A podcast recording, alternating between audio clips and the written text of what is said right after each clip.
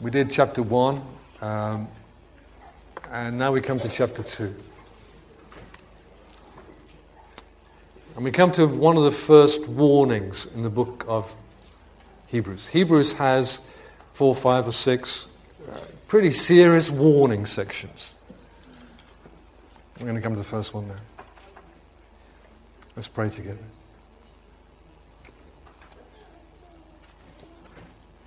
Karen and I were at a memorial service last night. They sang an old Wesley hymn.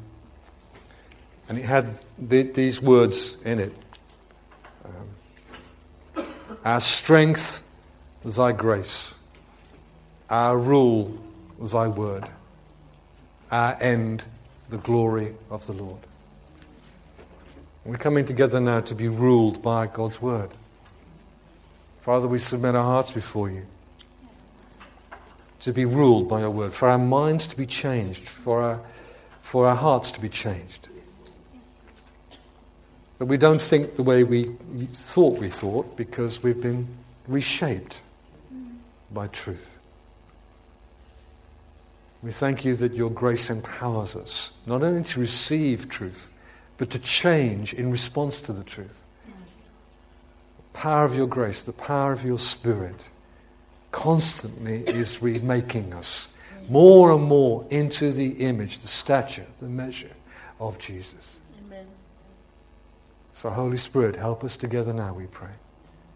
Amen. Amen. Let's read it through. It's beginning of chap- chapter 2 of Hebrews. For this reason, we must pay much closer attention to what we've heard, so that we do not drift away from it. For if the word spoken through angels, which was, as we saw before, the law given through Moses, but also by angels, proved unalterable, and every transgression and disobedience received a just penalty, how will we escape if we neglect so great a salvation? After it was at first spoken through the Lord, it was confirmed to us by those who heard. God also testifying with them, both by signs and wonders, and by various miracles, and by gifts of the Holy Spirit, according to his will. We're just looking at those four verses today.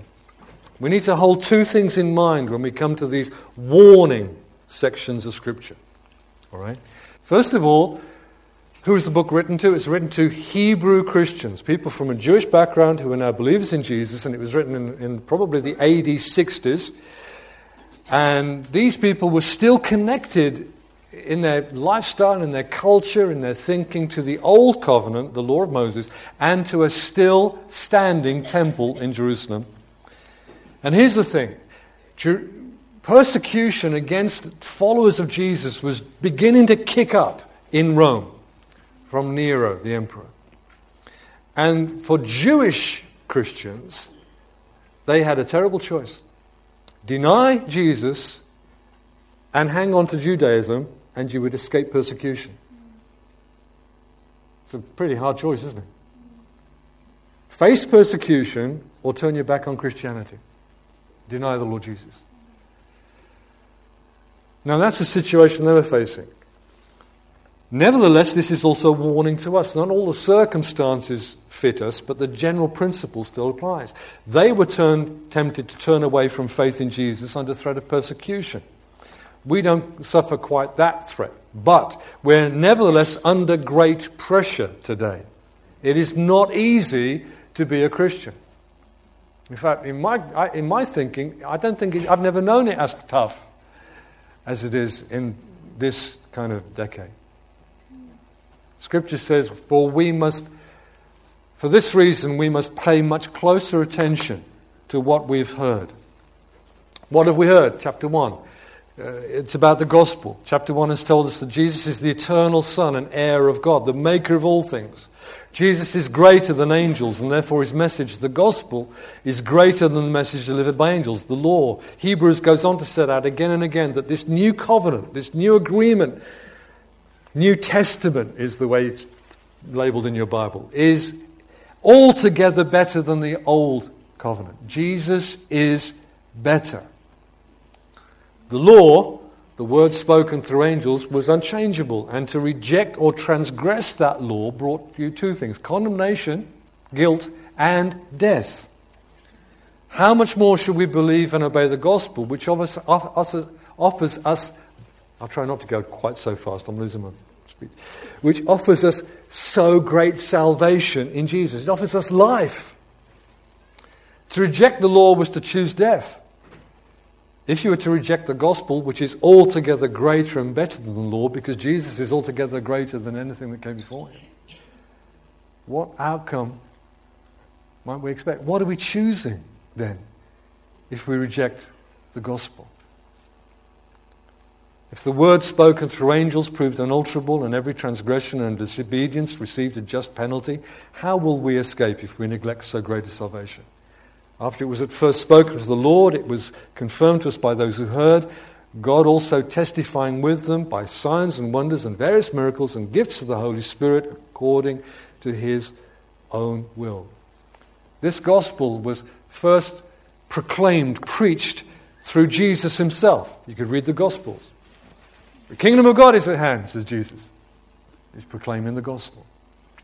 Then it was confirmed by those who heard him, the apostles, and as they went out to proclaim it, God attested to the truth of the gospel with signs and wonders and miracles and gifts of the Holy Spirit as he determined. I want you to notice the Trinity there.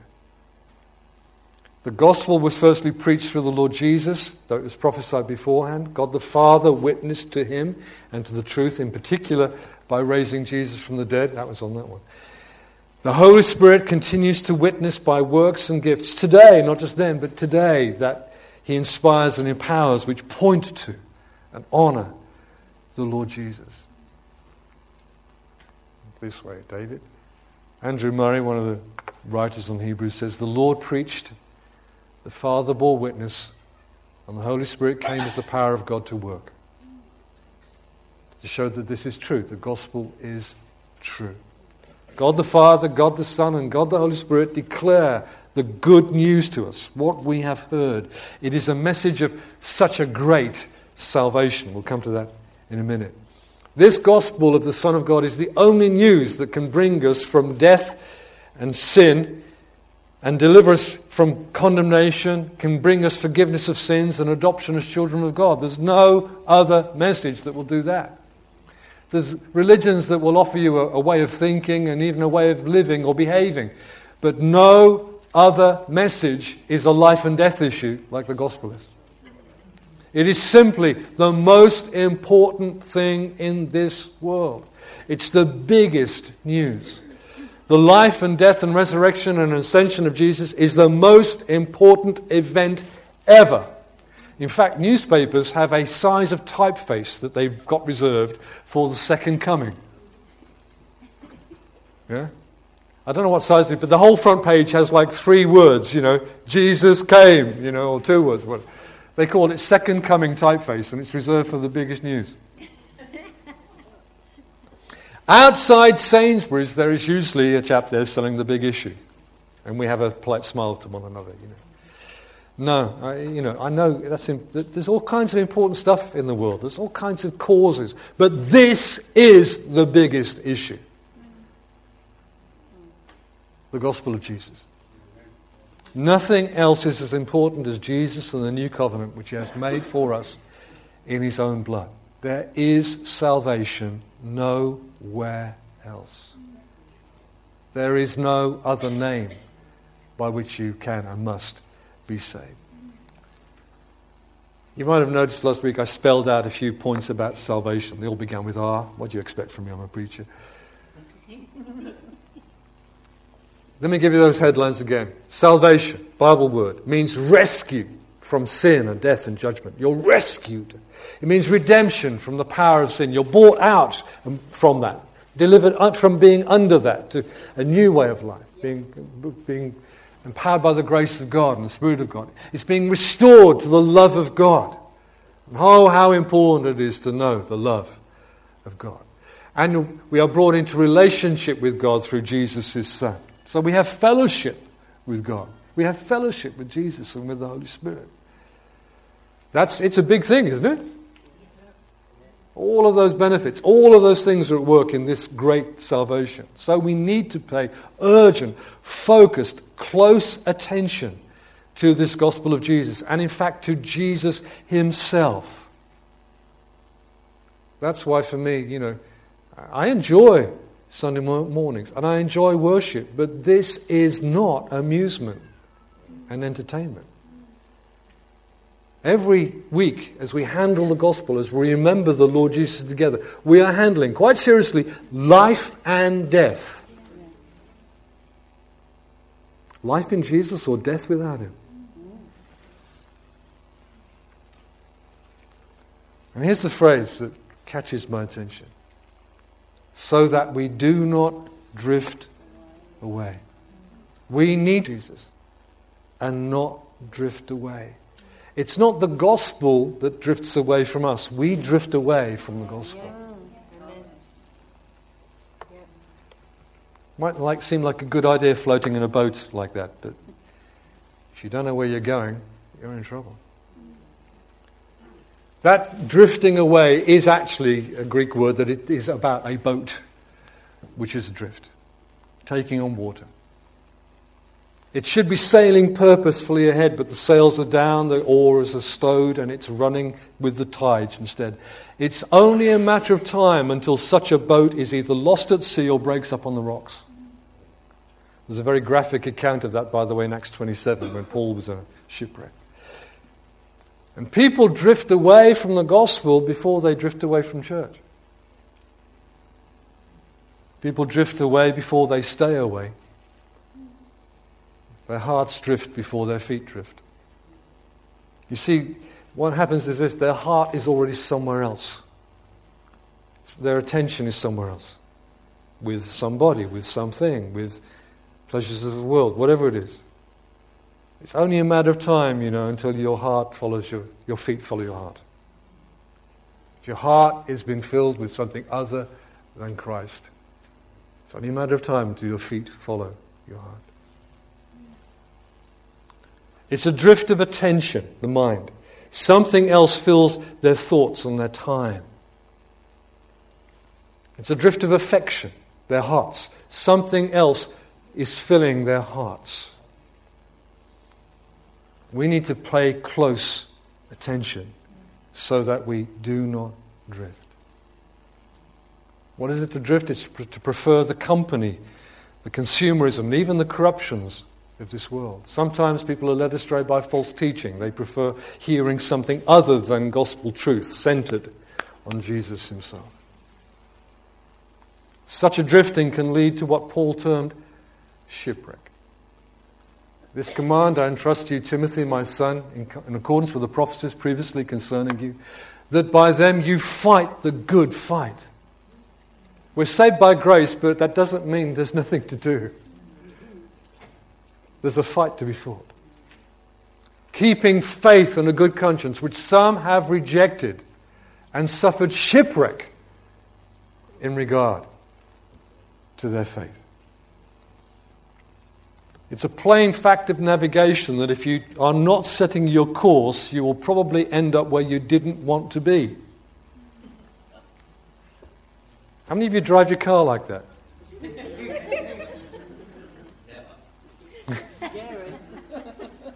Well, I want to go to Norwich today, but I have no, which, no idea which way it is, so why don't I just drive the M25 until I see a sign to Norwich? If you don't set your course, you'll end up where you didn't want to be. And if we don't fix our attention and affection on the right thing, we will drift. It's, is it possible that some have made a profession of faith drift and in time make shipwreck? Yes, it is possible. One writer says, silently abandoning or openly renouncing their profession. Not everyone who makes a claim to conversion and faith lasts, you know. And this is where I'm afraid that the evangelical church and charismatic church as well, and Pentecostal church, have, have got into a mistake here along the way. I speak as a charismatic Pentecostal. For far too long, far too many people have understood that getting saved means the response you make to the gospel at some point in time. It's raising a hand, walking to the front of a meeting, receiving prayer, maybe even being baptized. And, and on the basis of they have responded in some way, they are slapped on the back and, you know, puffed up and, and assured, you're, it's all right, you're saved now. But then they fall away. They walk away from following and obeying Jesus. They walk away from church. But because that's what they've been told, they claim that they're still saved because they made the response to the gospel. Now, I think that is a very dangerous way of thinking. In explaining the parable of the seed and the soils, Jesus said this Hear then the parable of the sower. The seed is the gospel, the word of the kingdom. When anyone hears the word of the kingdom and does not understand it, the evil one comes and snatches away what has been sown in his heart. This is the one on whom seed was sown beside the road. The one on whom seed was sown in the rocky places. This is the one who hears the word and immediately receives it with joy. And we all think, oh, this is wonderful. This person's got. Yet he has no firm root in himself. But he's only temporary. And when affliction or persecution, like, you know, you're going to deny Jesus then and just go back to Judaism? When affliction or persecution arises because of the word, immediately he falls away. And the one on whom seed was sown among the thorns, this is the man who hears the word, but the worry of the world and the deceitfulness of wealth choke the word, and it becomes unfruitful. But the one on whom seed was sown on the good soil, this is the one who hears the word and understands it, uh, who indeed bears fruit. And it brings forth some hundredfold, some 60, some 30. So there's even degrees of fruitfulness, but there's fruitfulness. There is such a thing as temporary faith that doesn't survive the tests of obedience and then of opposition. Someone may challenge me if you're not, no one's thinking, well, actually, some of my, I suppose some of my, the guys I bounce things around in theology with most are out there now, but anyway. I thought you were reformed in your theology. I thought you believed in the eternal security of the saints. Well, yes, I am, and yes, I do. But sound theology handles all of the Bible and doesn't just pick out proof text to, to, to, to line up with what you want to say. The doctrine of the security of the saints is poorly stated in terms of once saved, always saved. Here is a much better definition, faithful, I believe, to the scriptures and actually to what theology really says. God preserves his children, they persevere in faith. And they do so because his grace is at work in them. But God's preserving of his people is, is, is connected with totally, you know, equal sign across the equation because they, he is at work in them that they continue on in faith in Jesus. The evidence of saving faith is the obedience of faith and the continuing in faith. You keep on trusting and serving the Lord Jesus. You keep on calling out Him, just as David did in the psalm we read earlier. From the ends of the earth I cry to you when my heart is faint within me. Lead me back to the rock that is higher than I. That's faith calling out when it's getting weak, when it's being troubled, to be renewed, to be strengthened again. And God will keep doing it so long as you keep asking Him. You keep on because He keeps on being your Savior. Later on in Hebrews, while the warnings continue, the writer actually says this this is really encouraging, but it's about five chapters ahead of us, four chapters ahead of us now. Hebrews 6. But, my loved ones, we are convinced of better things concerning you, things that accompany salvation, though we are speaking in this way. Even though I'm giving you these warnings, says the apostolic writer, I'm convinced of better things concerning you. I just want to make sure you stay on track. If you are a child of God, you will take notice of the warnings of Scripture. And you'll turn to the Lord to save you in your trials and rescue you when you begin to drift. Like Peter falling beneath the waves, you'll cry out many times in your life, Save me, Lord. Let's go back to the statements. Oh, but let me give this illustration to you. I'll probably have to use this quite a few times in coming weeks and months. The warnings of Scripture are like a sign on the edge of a cliff. You know, danger, cliff edge, do not come close. Guess what? A lot of people do. Oh, really?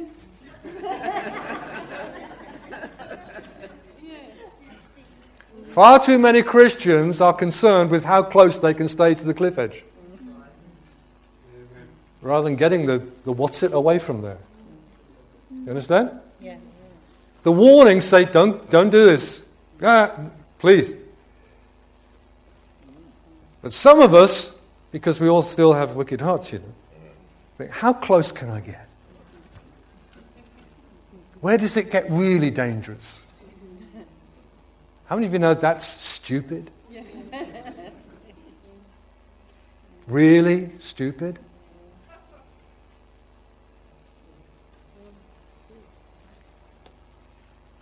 It's the phrase I want to work on.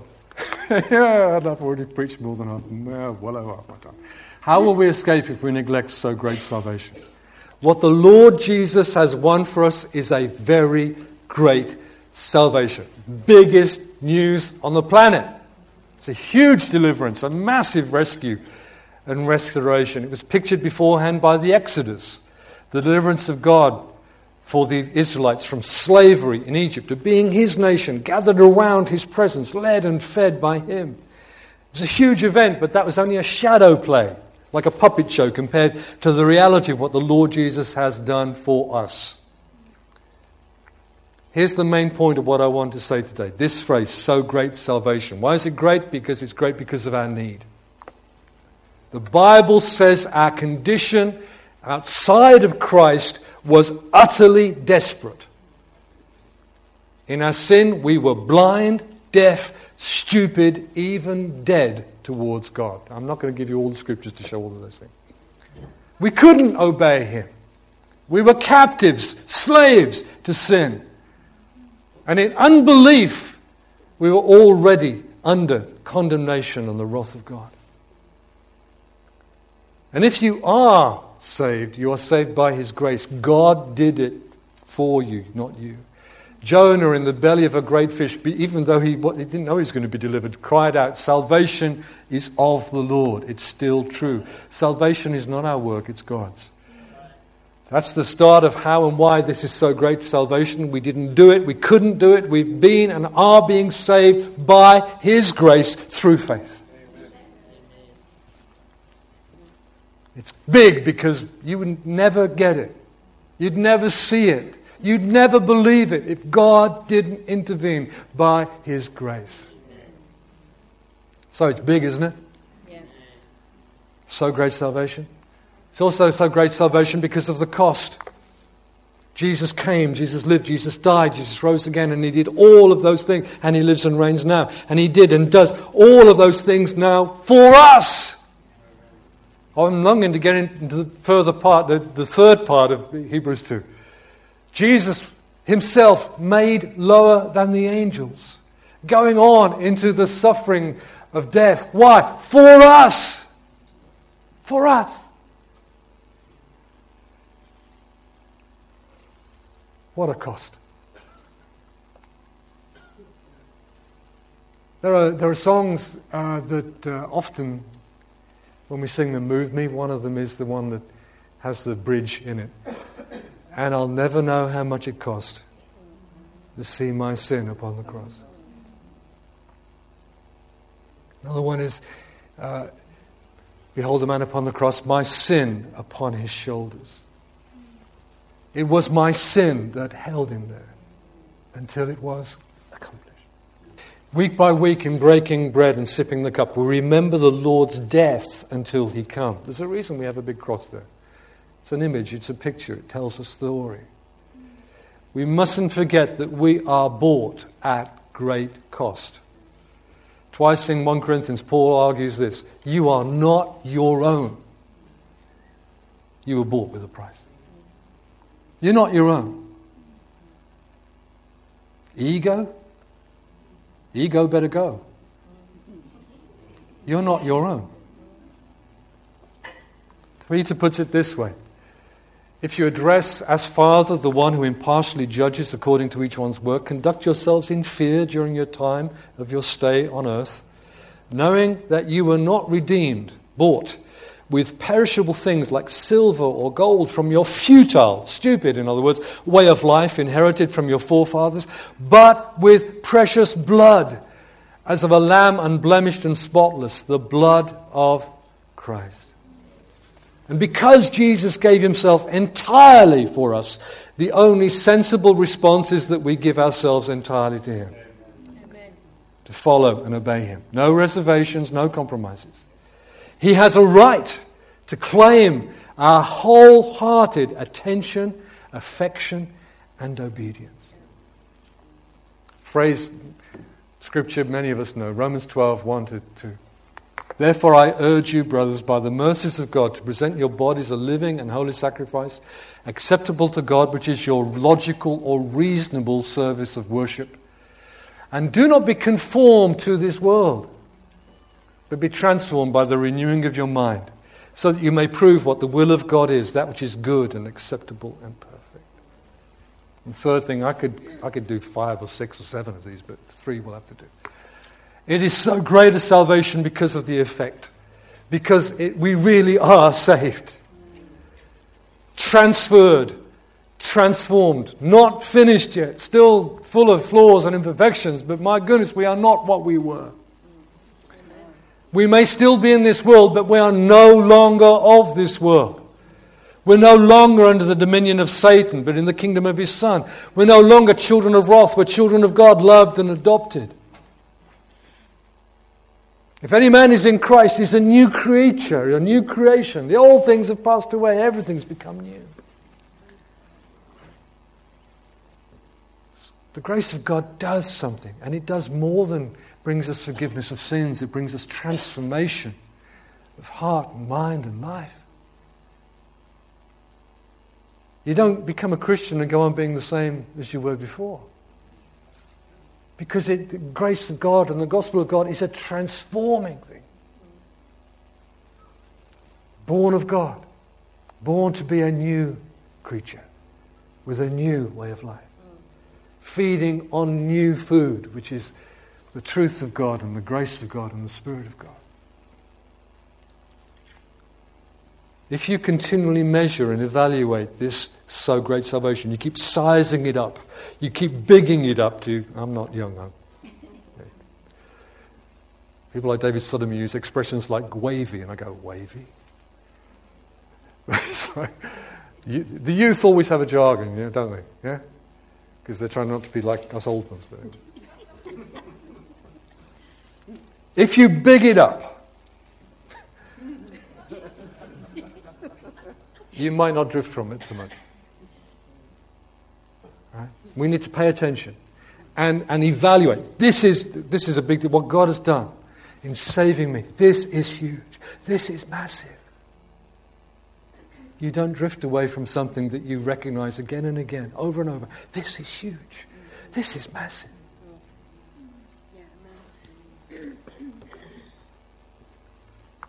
I want you to notice the way the writer uses words here. He does not say, so that we do not run away. He just chooses the word drift. He doesn't use the expression, so that we reject so great salvation. He just uses the word neglect. You don't have to stamp your feet and say, no, I'm not having this. You just have to say, not interested. And walk away. To treat the gospel as merely an available option. I'll, I'll think about it sometime to defer your response to the gospel, to choose instead to continue a life of God dishonoring lifestyle, is to neglect so great salvation. It is actually, you know, to really reject is a dreadful thing. It's a dreadful thing to reject the gospel and to deny Jesus. But also, this is written to Christians. We mustn't duck away from it. To neglect to continue hearing, believing, and walking in the truth is to neglect so great a salvation. Oh, I haven't turned my back on Christianity, you may say. But have you turned your ear away from hearing, and your heart away from believing, and your feet away from walking in the truth? Scripture here strongly warns us not to neglect hearing, believing, and living in obedience to the truth. So I want to ask some very direct questions right now. Are you living in the light or trying to stay in the shadows?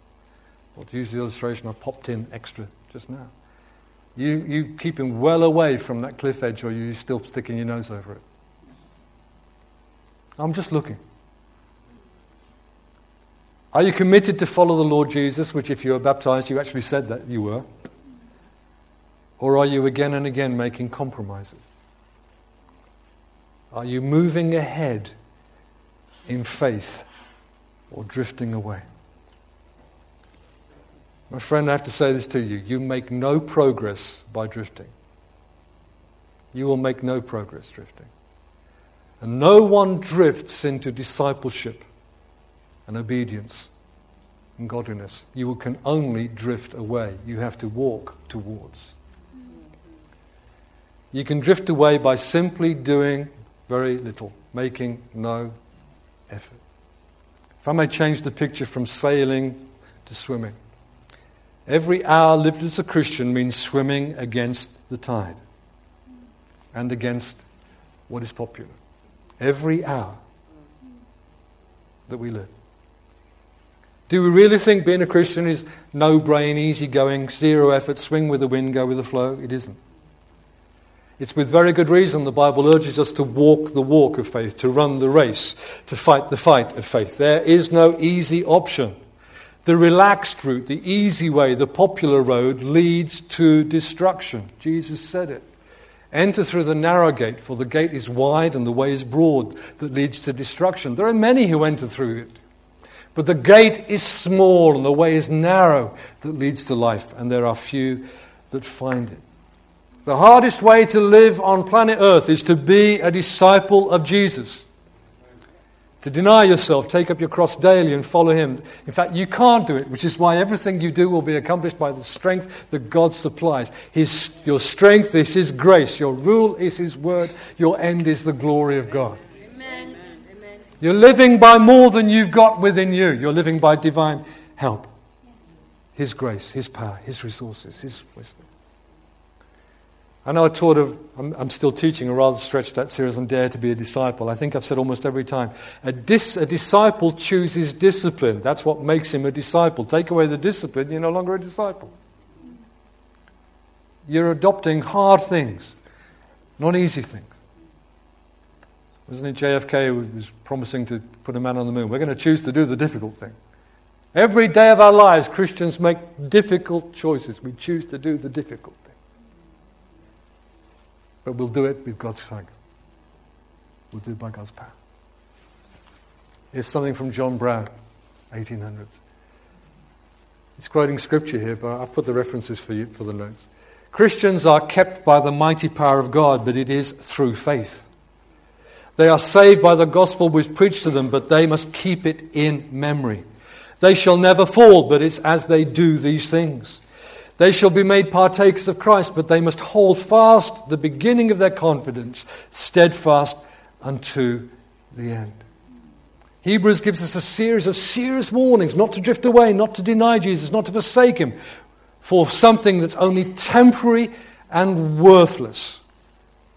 And towards the end of Hebrews, we're told that this is not even just a personal effort. We're to see to it, caring for one another, that no one falls short of the grace of God. We're continuing to gather together to encourage and provoke one another to love and to good works. We, we're, we're like, you know, the old thing go on, come on, keep going, stirring one another forward.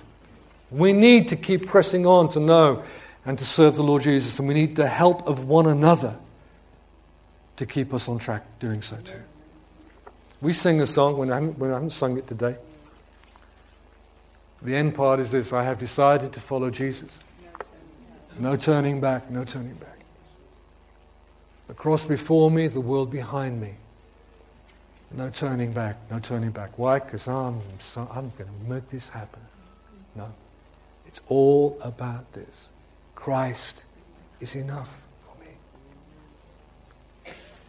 Christ is enough for me. Everything I need is in you. Everything I need. We sang earlier on, Jesus is the center. Jesus is the center of it all. Jesus be the center of my life. I tell you, when we sing those songs, we need to put ours entirely in them. We have our moments of being drawn away. We have our fierce moments of triumph. In those times, we need to use psalms that tell our experience. Gutsy psalms. I read Psalm 61, wasn't it, earlier? If you want a few more, I, I point you to the 60s and 70s of the Psalms. Try 69 and, and Psalm 70. Psalm 69 and Psalm 70. You're jealous because other people are getting on better than you and they have money and you don't, and there's a psalm for it. You're being attacked, yeah, you're being attacked by people at work who are not Christians and giving you heart. There's a psalm for it. And you cry out in your situation to your Savior, and guess what? He saves you. Again and again and again. It is that big a salvation. It comes down to not even year by year, but like hour by hour and minute by minute. All you do is you keep crying out to Him in faith and depending upon Him. Christ is enough for me. Amen. Amen. Let's pray.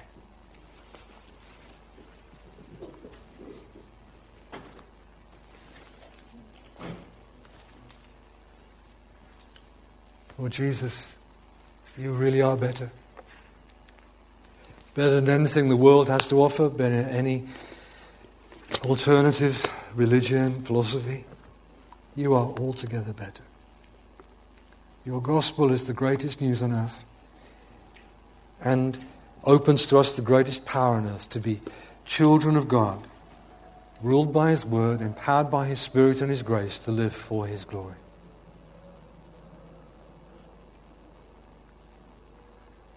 Lord, if any one of us is drifting right now, I pray that they might pray the, pray the prayer of Peter. It wasn't long. It was Jesus, save me. Save me from this. You saved me before, but will you right now save me from this because I'm, I'm losing my way here, Lord?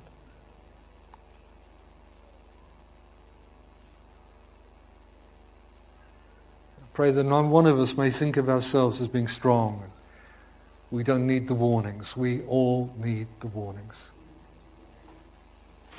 So that we stay on track. We stay focused in our attention and in our affection. And we keep singing our songs until we believe them with all our hearts that Jesus is the center and Christ is enough for me. Amen. Amen. Colin, you come up.